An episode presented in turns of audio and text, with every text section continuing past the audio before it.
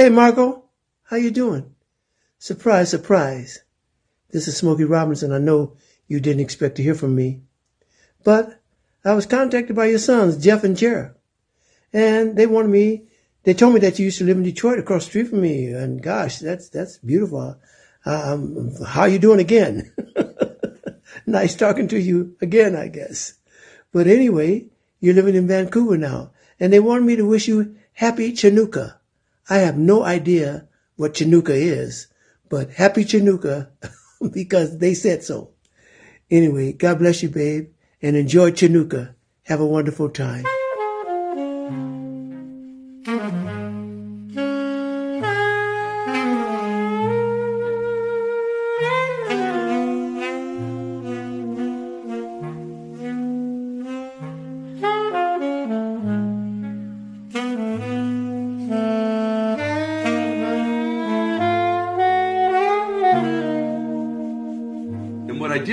Thing that I could pass on for those out there who do write, and something that, uh, Jonathan had kind of uh, talked to about in terms of uh, his his craft as a musician, is is that one thing I discovered is is that that, that it's when you reach that point if you're writing, it, oh, there was always this thing. I'm going to go think about it, like he was saying. You know, I wasn't inspired. Yeah. You know, you write along, and then all of a sudden you're stuck. And you go, no, I'm going to go think about it. Well, you don't.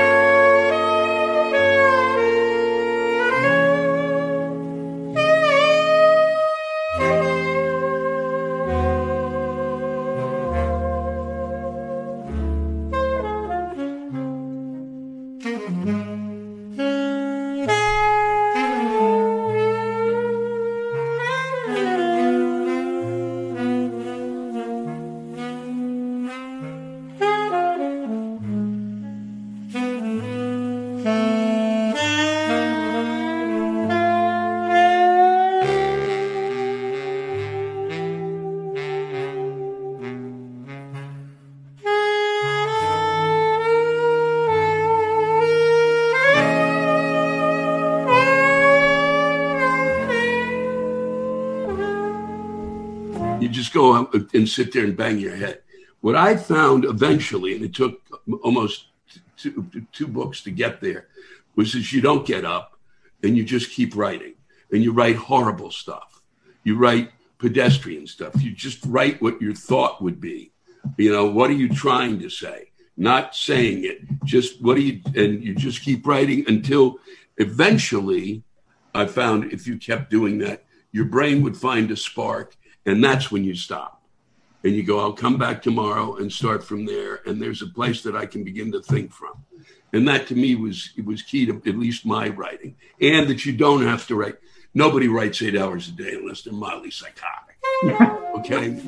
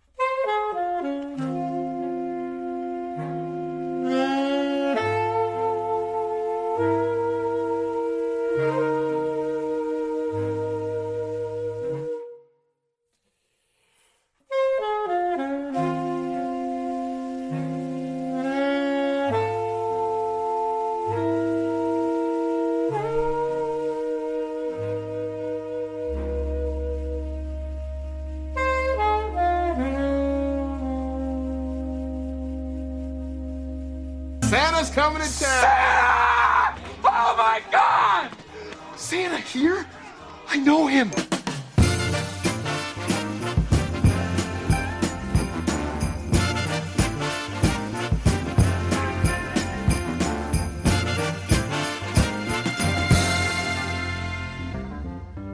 Shouldn't have picked this little tree. Everything I do turns into a disaster. I guess I really don't know what Christmas is all about. Isn't there anyone who knows what Christmas is all about? Sure, Charlie Brown. I can tell you what Christmas is all about.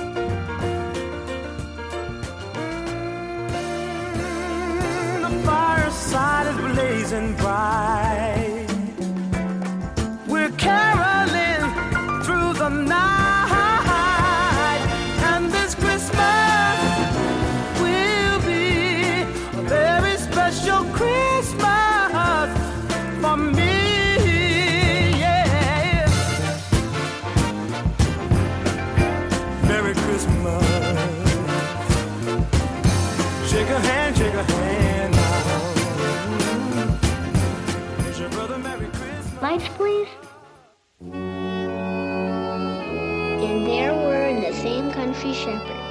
abiding in the field, keeping watch over their flock by night. And lo, the angel of the Lord came upon them. And the glory of the Lord shone round about them.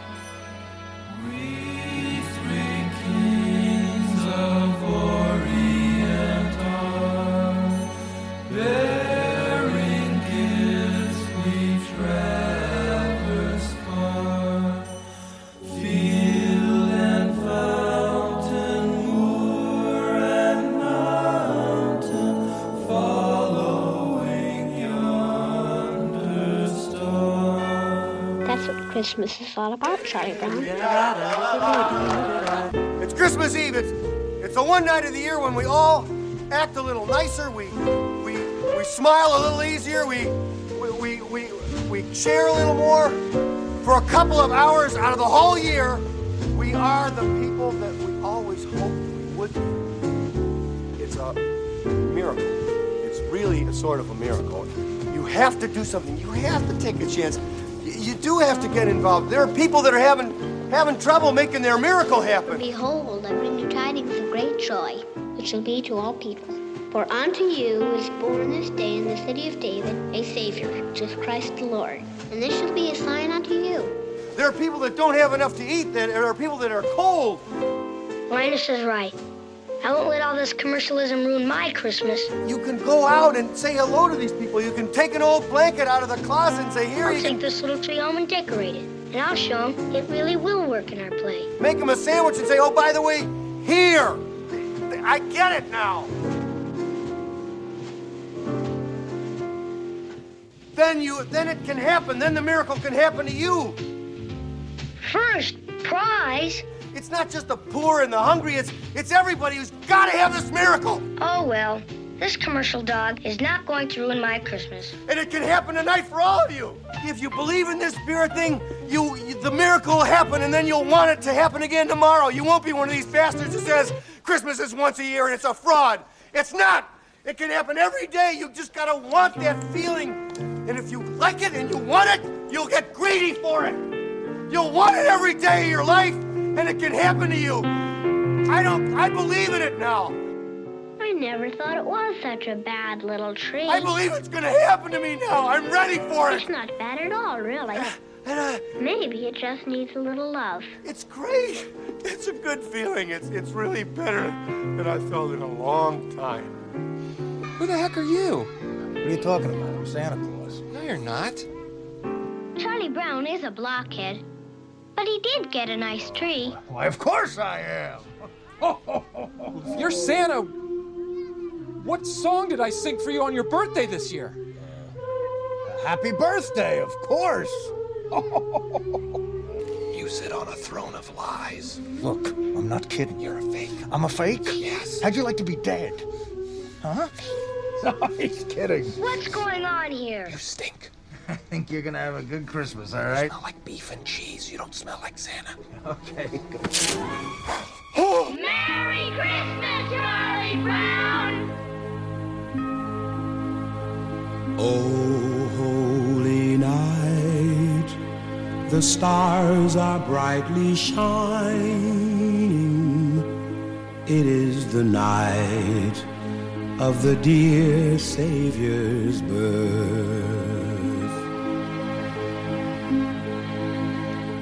Long lay the world in sin and error pining till he appeared and the soul felt its worth. A thrill of hope, the weary world rejoices, for yonder breaks a new and glorious morn. Fall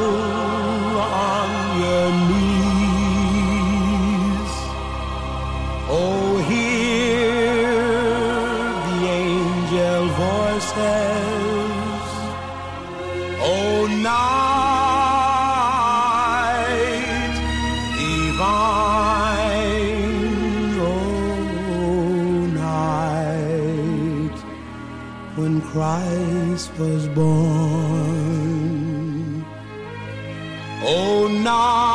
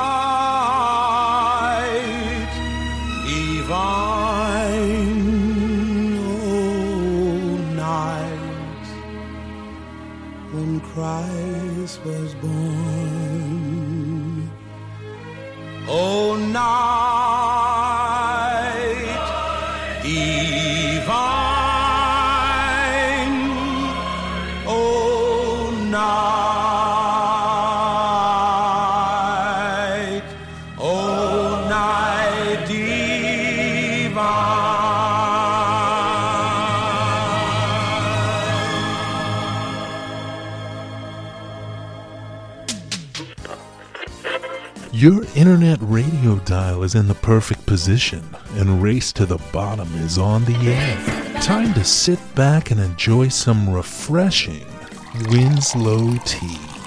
Try it hot, lukewarm, or over ice. Have it with milk and sugar, or a lemon wedge, or au natural. Mmm, mmm, mmm. Now that's Winslow tea, a New York City tradition since 1872. Ask for it by name at the tea house or your local greengrocer, because that's how you know it's Winslow.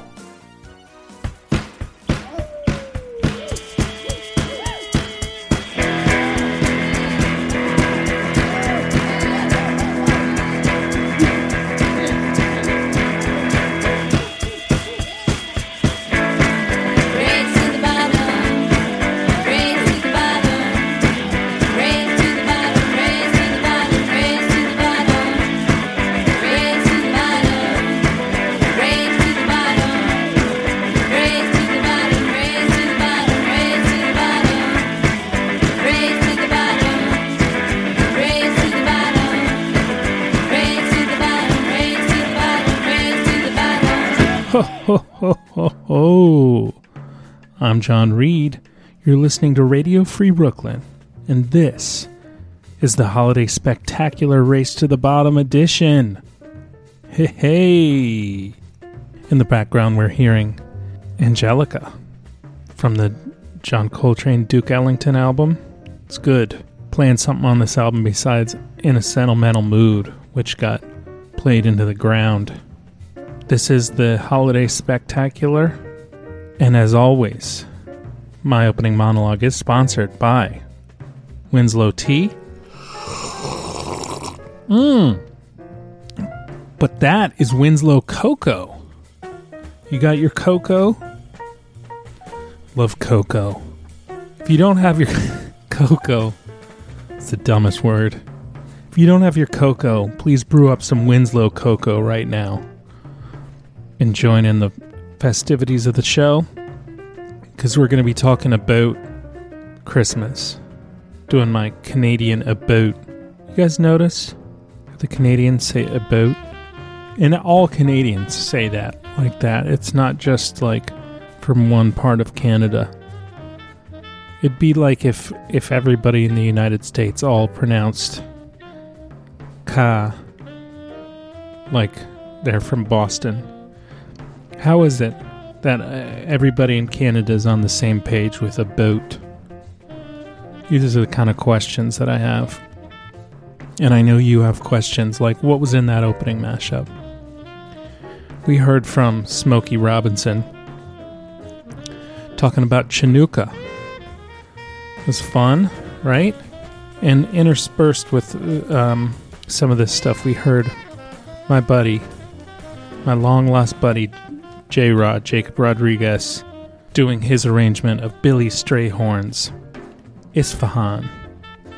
Beautiful, right? So we heard from Smokey Robinson. We heard from the comedian Lewis Black, who you might know from like The Daily Show. He gets on there and yells, and I never was a big, I wasn't really a Lewis Black fan until, I don't know, recently he's kind of grown on me. But he was on a little panel with our friend Jonathan Scales, and he's talking about Jonathan there and about writing. I got to get back to writing. I was writing a book this summer. I put it down because I can't really do. I can't do. I can't chew gum and pat my head sideways at the same time. Maybe I'll do it this this break, this Christmas break. Get back to it. And then we moved into the Christmas theme of things. We heard from Charlie Brown, which I guess they finally found a place to play that on the TV. There was some controversy where it wasn't going to air for the first time in 600 years. Charlie Brown and his Christmas tree, his straggly old tree. We heard from maybe the best holiday movie of all time Elf, Santa, I Know Him. I remember that was more than 10 years ago, going around with my mom and my niece trying to find a DVD copy of Elf for us to watch. We were in Fredericksburg. We went to like five or six different shopping outlets. Finally found one. I think we finally found one. Heard from Donny Hathaway. Shake a hand, shake a hand now. Everybody talks about Mariah Carey, All I Want for Christmas, as being the best, like, uh, original Christmas song in decades, but I don't know. This Christmas, Donny Hathaway, so good. Heard from the Beach Boys, We Three Kings. Mike Love's amazing voice in, in the mix there. He turned out to be a great dude. Well, he was always a great guy. Heard from Scrooged and Bill Murray's monologue there at the end. He really hits that happen you really hear his uh he's supposedly a New Yorker in that role, but that Happen really exposes him as a Chicagoan. And speaking of New York Christmas movies, just got to give another shout out to the podcast Fun City Cinema. They just did a great episode on Home Alone 2, and they got deep on it. We'll talk more about fun. I want to get this guy Michael Hull from that. This guy's leaves me flabbergasted with the connections he makes every every episode. Get him on Race to the Bottom one day. We heard from Nat King Cole with with the best Christmas song, Holy Night. Nat King Cole with his silky voice. Nat King Cole was a heavy smoker of Kool menthol cigarettes, and he believed that that gave him the rich sound of his voice. He'd smoked like three packs a day, and he would uh, chain smoke before his recording sessions. And then he died of lung cancer. So you see how this trajectory goes, boys and girls. Just say no to cigarettes and tobacco products. But just say yes to the interviews. like that transition that I did. So we're going to hear from three of the people that I talked to last holiday spectacular, checking back in after one heck of a year brownie. Let's first talk to my buddy Jay Clarkson and then Kent Corin, host of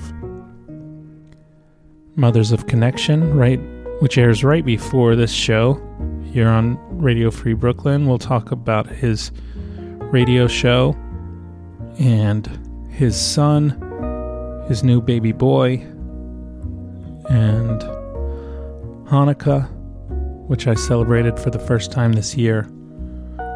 Kent is also an an actor, a comedian. We'll get into that a little bit. And his show, as he says, Mothers of Connections, been really riding a high uh, off the popularity of this recent Frank Zappa documentary, which I still got to watch. I was going to watch it, but it's like $7 to rent it on Amazon. I got to just take the hit and do it. And then finally, we'll hear from Dr. Dad, who, as usual, brings the insight to us all. But first, let's talk to, to Jay Clarkson about Christmas and Christmas songs. This is a fun one. You're listening to Radio Free Brooklyn, and this is Race to the Bottom. You Sorry. can't lie. You can't lie to a priest, John.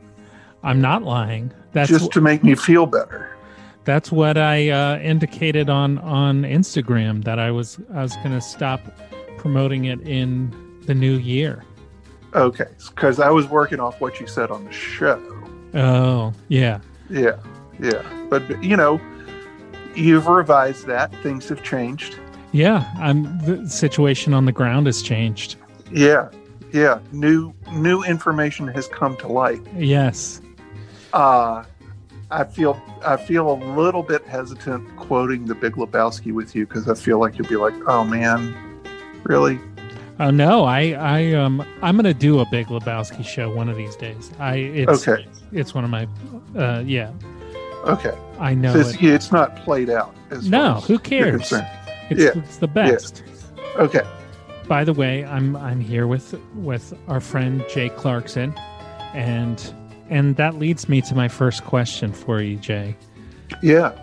Does your congregation know that you're a, a weird guy? Uh, You know, I I think that they know, but I don't like. I don't think they know the full extent Uh huh. of the weirdness. They don't follow you on Twitter. No, no, no, no, no. So that's where the weirdness, like the weirdness, gets concentrated. There Yeah.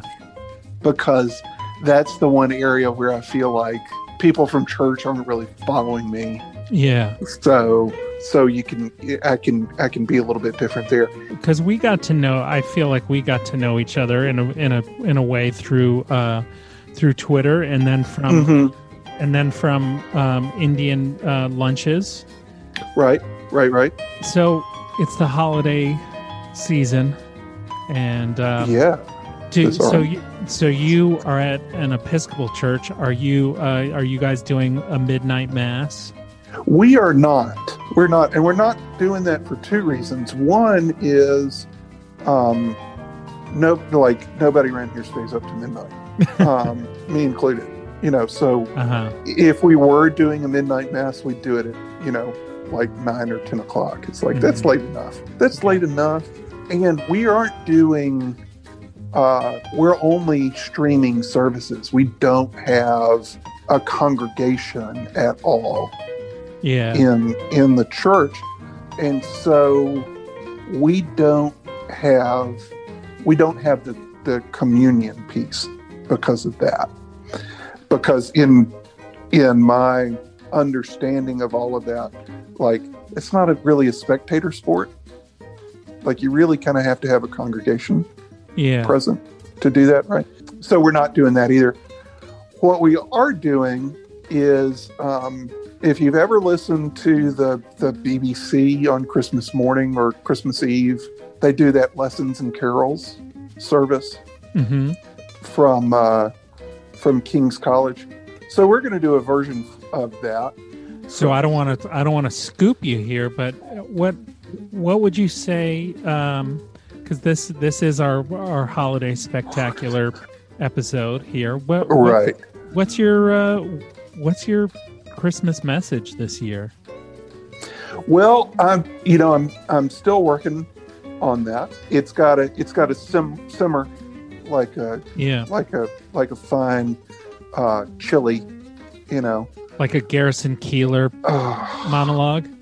God. yeah, you know, so you let that stew. But the thing that I mean, the thing that struck me. Okay, so here's where it gets weird and nerdy because I was reading an article uh, earlier today about the the date of Christmas. Like, how did we come to the 25th? Mm-hmm. because there's no historical record for that. The church dated the Annunciation, that is, Mary's, the beginning of Mary's pregnancy, Mm-hmm. to right near or, or 10 days before uh, the date of Easter. So there's a sense of, of God coming into the world, of, of this conception of God in human form, sort of in relationship to to Christ's crucifixion and, and resurrection, and sort of this second birth of Christ into the world, so to speak. So if that's March 15th or March 25th is Easter, you know, um, which is not always on that date, but that's a different story.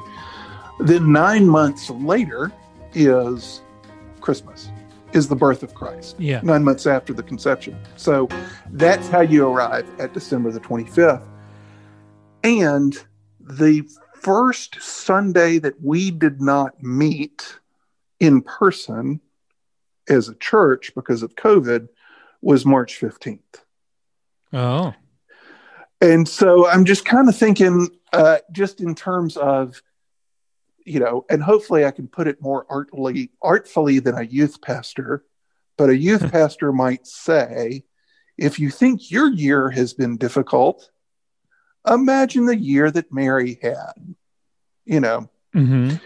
so just to kind of to kind of put it in to relate our experience to the experience of Mary and the year that she had where sh- there was this annunciation and then she stayed somehow married or engaged to Joseph and then they had to take this they had to they had to travel late in her pregnancy and uh, Joseph had failed to secure accommodations ahead of time you know so forth and so on so it was a it was a difficult year for her uh, but it was also a year that that brought into being god in human form god physically present to us you know so if you believe that I like it. I always Yeah. I always thought that if I were, you know, my my uh, grandfather was a was a um, pastor, and right. I always thought that you know I do a radio show every week, you know, and I, Uh-huh. I work work on it all week and kind of write it. I always thought that the most enjoyable part for for me, if if I were in the calling, would be to come up with my sermon. Yeah, and it, I mean it's yeah, it's a challenge every week. It's a puzzle. You know, I think about comedians who are working on, you know, their first fifteen minutes or working on a whole hour, and it's like you, you take a year to put together an hour, and I'm like, I've got six days to put together fifteen minutes Yeah. every you know every week. So it's like it's got to be engaging and thoughtful and hopefully self-reflective and all you know. So it's kind of like that's it's no small feat. It's no small challenge. Can I give you a, a note on on your um, what you're working on? Sure, I, you know, I want you to, to, I mean, keep in mind it's it's not fully baked. Well, yeah, I To I quote get- the graduate, you Yeah. know, yeah.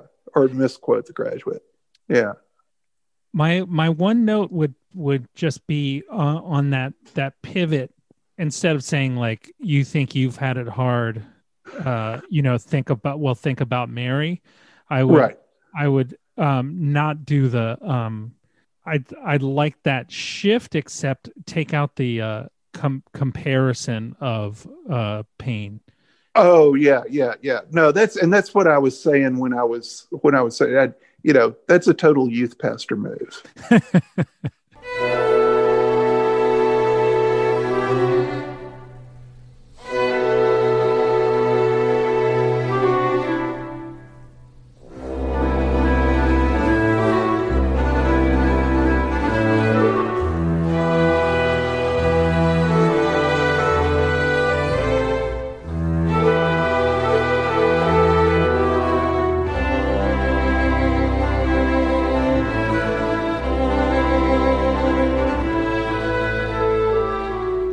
yeah that it seems like connecting this moment and with this year is that's the that's the crux right is is Right. figuring Right. out i mean we're at home my wife and i and not and this Mhm. is the first time that i haven't gone. i'm not going to see my my parents on christmas in my entire life actually Oh, wow. um yeah, yeah. so, you know, but we got a we got a Christmas tree, my wife and I for the first time and and Uh-huh.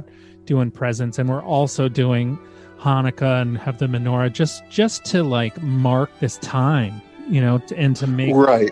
one day feel a little different than the next. Right. Oh, sure, sure. right. Like how else do you know that time is is moving? Exactly. I saw somebody Yeah. somebody tweeted uh somebody shared this like it's March in 3 3 months. I still haven't processed last March. Right.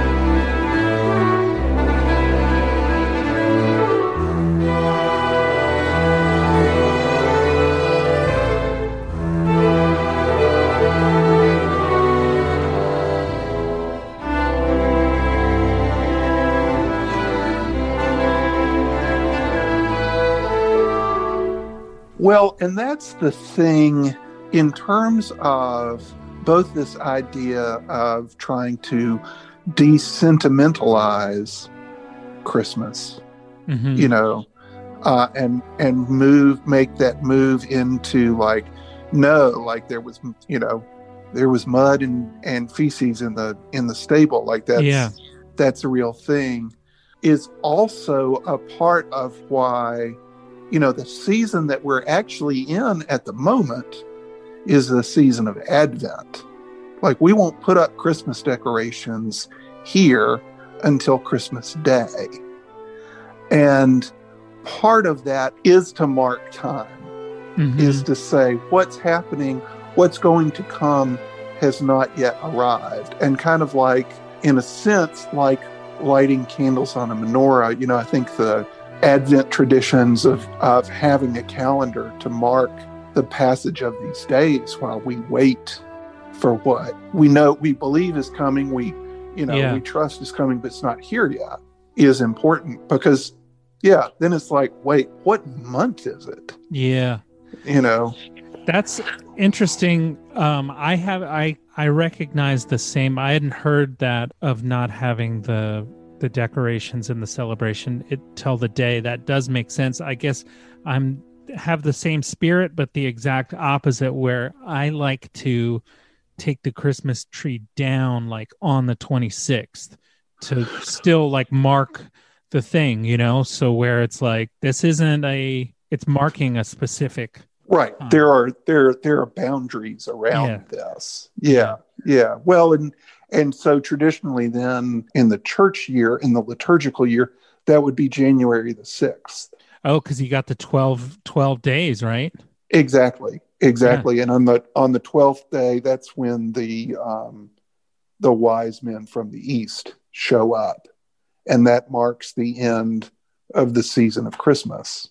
So, yeah, I mean, it's like you got those 12, you got to sing all of the songs, you got to eat all of the fruitcake, drink all of the boiled custard Mm-hmm. in those 12 days, and then wake up on the sixth incredibly hungover and just gross Yeah, with all of that stuff and take all the decorations down exactly. and put them away because it's over. So you you mentioned this the songs that we sing during this time, and I'm I I'm always interested in people's least favorite Christmas songs or, and or performances. Yeah. Well, I mean, do you hear what I hear? Mhm. Is uh, it's just creepy.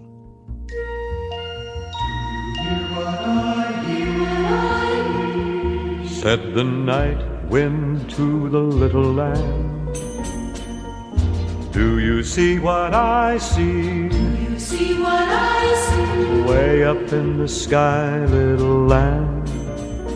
A couple of of my um, go tos for kind of hate listening. Well, one is definitely "Little Drummer Boy" by uh, Bob Seger. I have not heard that version. Ooh, it's rough.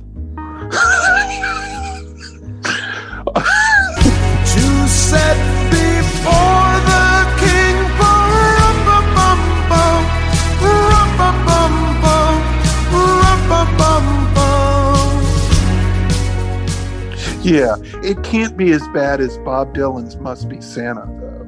Oh yeah, he did a whole album, right? Yeah, and I haven't gotten past that one song, but it's bad. Who's got a beard that's long and white? Santa's got a beard that's long and white. Who comes round on special night? Santa comes around on special night. Special night, beard that's white. Must be Santa. Must be Santa. Must be Santa. Santa Claus. And you know which one I realized last year that bummed me out? Um, and you would think that this is fun, but it's the Bruce Springsteen uh, Santa Claus is Coming to Town live version that they always play. Yeah, yeah, I I don't like how much fun they're having. yeah. See, I'm not going to be able to agree with you there, John. You like it? I did. Well, I'm a huge, I'm a huge Springsteen fan. Well, I like I like Bruce, but I just that's I don't um Well, I yeah. feel I feel like they're having a lot more fun than I'm having whenever I hear the song, and But I just I feel FOMO when I hear that. no, but you're invited to that. See, that's a party you are invited to, my friend. Really? You are in the you are in the middle of that. Yeah, Bruce welcomes you, Even when I'm in the grocery store and it's playing on the especially when in. you're in the grocery store. Especially when you're in the grocery. Bruce is Bruce is present to you in that moment.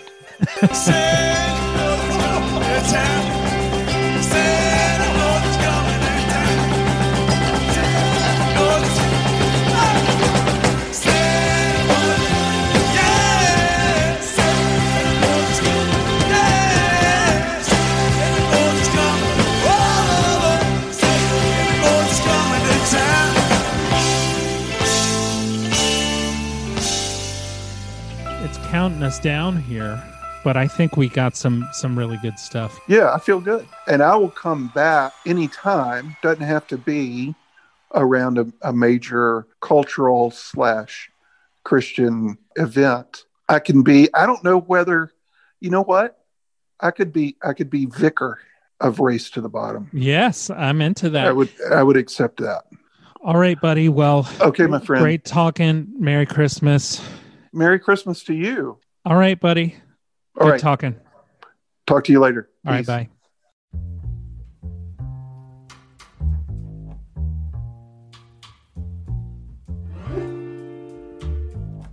Sound great. Yeah. So I'm here with my buddy and radio show phenom, Kent Corin, who you just Hey. heard. You just heard him. He was just on. That's before. right. Yep, it was a Zappa show. Once again, same. Well, I've found many ways to keep it uh, to keep connecting it to many themes and themes, especially with the popularity of the doc. Yeah. So um, it's the show's Mothers of Connection, and and you kind of it's kind of like a six degrees of Kevin Bacon kind of thing, but with Zappa, right? Yeah, you hosted it the one time. You probably did that format better than anyone.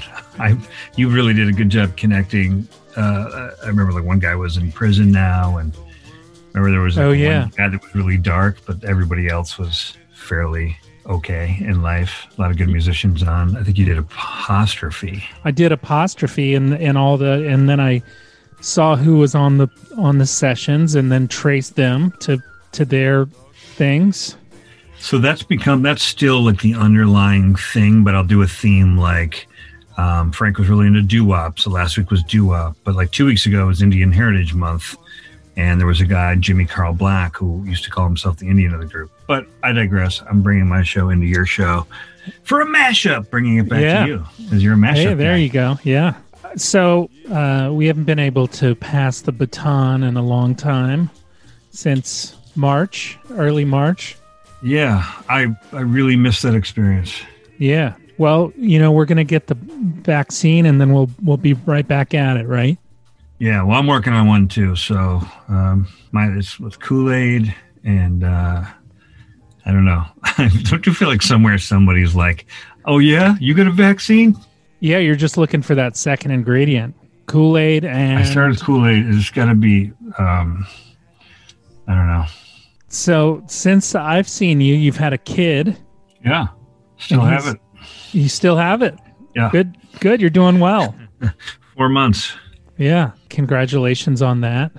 Thanks, man. It's a beautiful, amazing experience.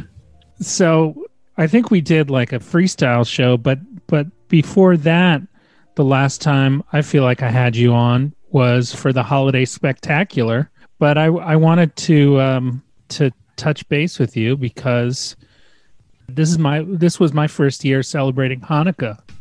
Oh, great. doing- What made you want to do that? to just mark the season because we're not going anywhere. So it, you know, I'm piling it on. I'm not really a Christian, but I celebrate Christmas. So why not uh, celebrate Hanukkah too? Sure. It's a great story there. Yeah. What's your? I just wanted to know how how the holidays are feeling this year to you after everything we've been through and having a kid and what's it like for you? You know, with having a baby, even though he's four months, it's really fun because you get to go, look at this and look at that. And the lights are on. And, Mhm. um, you know, there's an innocence of, we, we do a menorah and a Christmas tree, or I Yeah. always have. Just, I don't know if it was the neighborhood we grew up in, it just seemed like Christmas. It's not, you know, overly, re- it didn't feel overly religious, though I know people do treat it that way. And we weren't overly, we were Reformed Jews, Yeah. still are. Um, though I went to a conservative Jewish camp, so I feel like I'm Reform plus. Nice. I got a little extra, somewhere in between Reform and conservative, at least in the things I learned. And as long as we're talking about Hanukkah, I was so, I, I was really passionate about bringing the story of Hanukkah to the rest of the country, and I didn't realize how.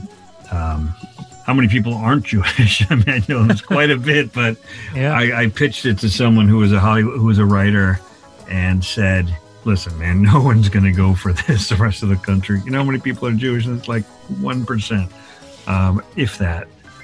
So it wasn't. There wouldn't be an audience for it. But I was like, well, why don't you just call it like lights or something? Something that's not that doesn't Yeah. scare people off. But I wrote up back then. It was 1999, and I remember I had a, drew a storyboard and um, you know did like a three hole punch binder and went into a an office of like a small production company and tried to sell this thing. And it was just naivete man like straight out of buffalo like i'm here to teach the world hanukkah.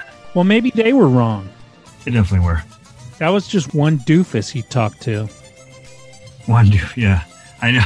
And my thin my, my thin skin is just like i'm done That's, and even even my other show like two years ago this is chip We've got it to tbs and i was like i'm good.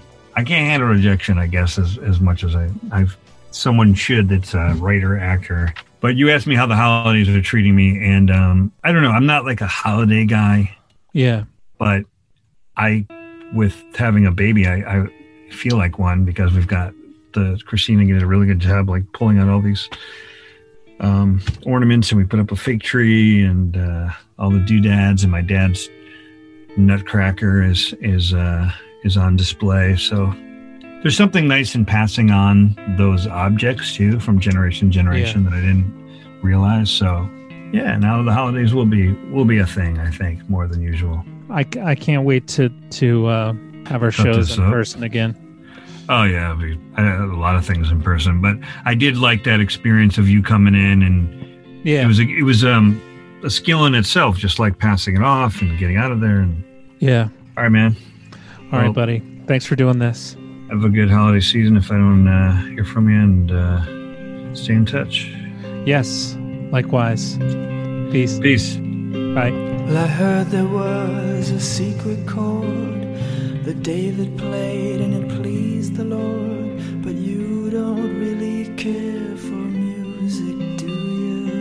Now, I must have pushed something wrong because you disappeared on me. Oh, really? What do I? Now, Well, you can hear me, right?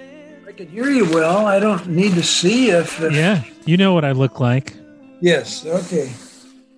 All right. All right. So I'm here with the breakout star of Race to the Bottom, Dr. Dad. My my dad, your doctor. How's it going, Dr. Dad? Uh, going well. We're busy. Uh, I, I see patients uh, by not by just talking to them on the phone. I, I don't like it that way, but I am taking care of people, and they don't have to risk getting outside and coming to us and and everything. So it's going okay. How are you feeling as this year is coming to an end? It's been a hell of a year, huh? Oh, geez, yeah, I'm, I'm, I'm relieved, and you know, my my birthday is January nineteenth, and I tell myself that one of the presents I'm getting uh, it will be a day late, but uh, uh, you know, January Yeah. twentieth, have a new president.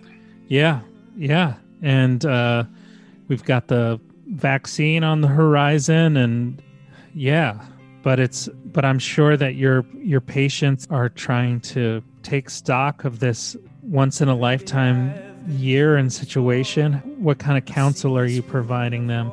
Well, I always ask them, uh, "How are you doing? Is everybody you love safe? And can you work safely? Are you okay?" That's sort of where I start, and uh, Yeah.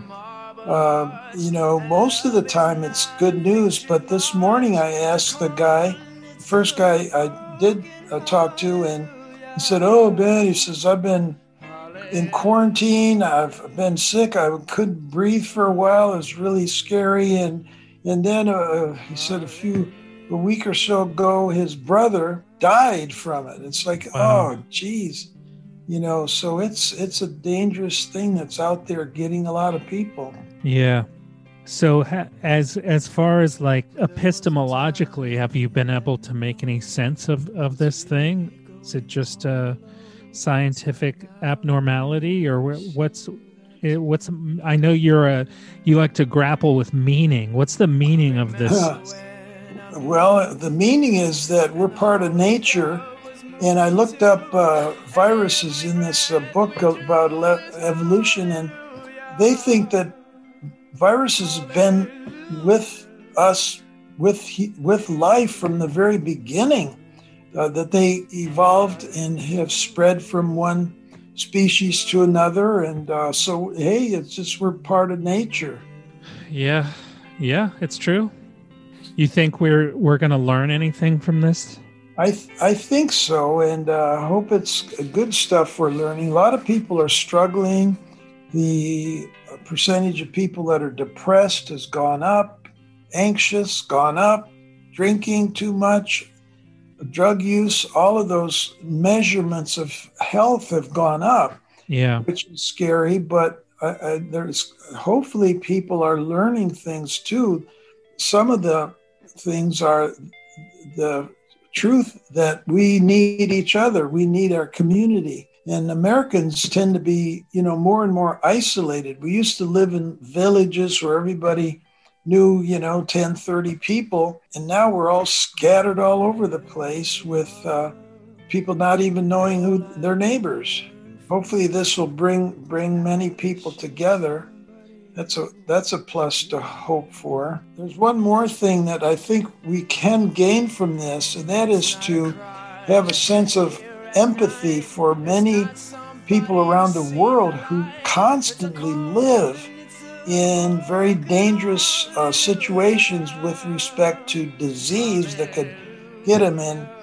Uh, when I was, a, you know, about this as, as a senior medical student at University of Michigan, we went to um, India for a, an infectious disease rotation as part of my uh, chance to, to learn about infections. And my goodness, everywhere you turned, you had to be careful that you didn't get malaria and you didn't get tuberculosis. So there's just disease everywhere. Yeah. Um, and so in, in America, we, we, we lose track of what, what it's really like in the real world in many places. And so hopefully this will help us have a sense of what that's like. So when you were there, when you were there in India, you experienced a Christmas, right? Uh, yeah, we arrived at this um, hospital, very one doctor hospital in the middle of India, on Christmas Eve. Becky and I had been married four years. We had little Julie, who was um, uh, four months old. We had her vaccinated and everything before we left. And they had a, a bedroom ready for us. We got there about one or two in the morning and climbed under the mosquito net. And we're, so we fall asleep finally. And about seven in the morning, we wake up to pots and pans being uh, banged and people singing Christmas songs.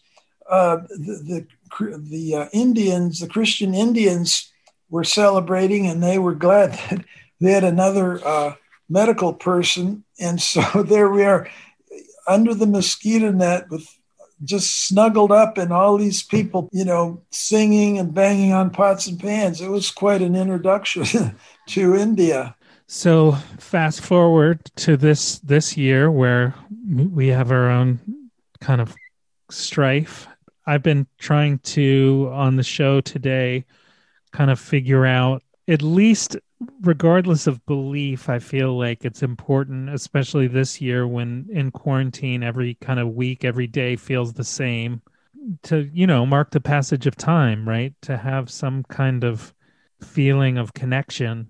And that's kind of what this these holidays are to me. You know, this is the first time I'm not going to see you guys for the holidays. I think in my life. So how how is the advent of Christmas, how's it feeling to you this year? Oh boy, good question. Um, many thoughts come to my mind, uh, some really good and, and some kind of painful.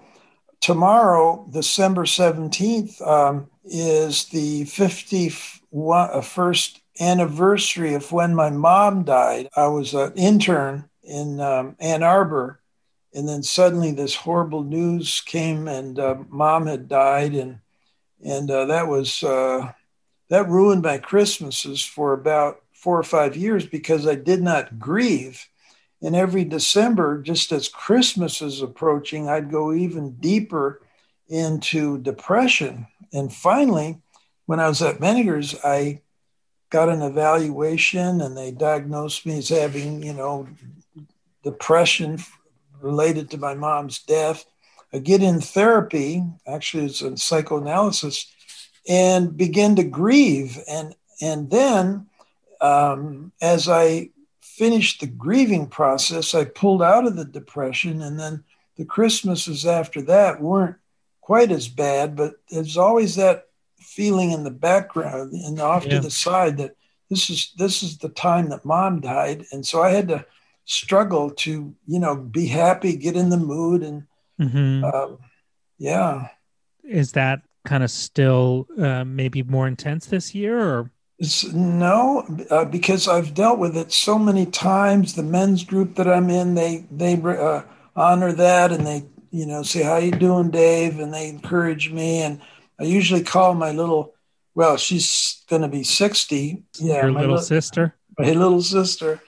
Yeah, she was not. She was um, eight when mom died. So it impacted her even more than me. But, you know, we've, we've hung together over the years and talked to each other Yeah. uh, right around the 17th to help each other. So it's yeah, but on the other hand, it's it's a great time of getting together with grandchildren.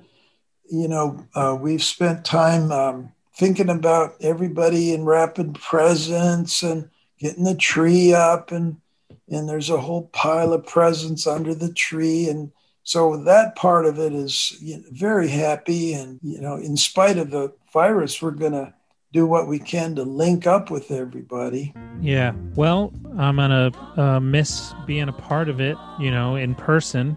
But next year we we gotta really do it up. yes we'll make up for lost uh, lost time Yeah. All right. Well, Dr. Dad, it's as always, it's great to talk to you and have you on the show.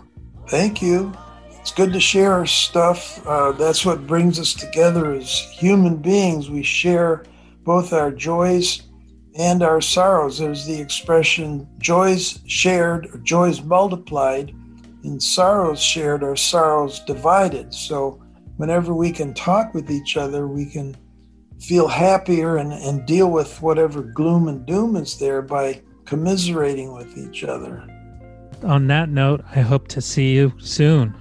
and keep up the good show. It's uh, I always listen to it. All right, how about that? Thank you to Dr. Dad, to Kent Corin, and to Jay Clarkson.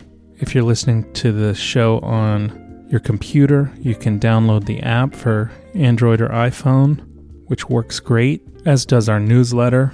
Go to radiofreebrooklyn.org slash newsletter if you want to sign up for that. And if you're feeling the giving spirit of the holidays, feel free to drop on by and click on the donate button. And you know what to do there.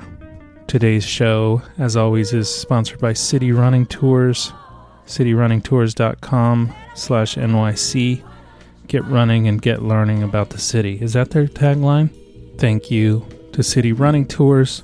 And I'd like to go out with a dedication to my mom, who is recovering from surgery and um, who I'm not going to see, like I said during the show, for the first time during holidays in my life. And I just, uh, from me and the entire Race to the Bottom community, Mom, we wish you the best with one of the best songs of all time and the best renditions Bridge Over Troubled Water, the Aretha Franklin version. Have a happy and safe holidays, guys. Next week, we're doing the top 10. Tell your friends. It's going to be a great one.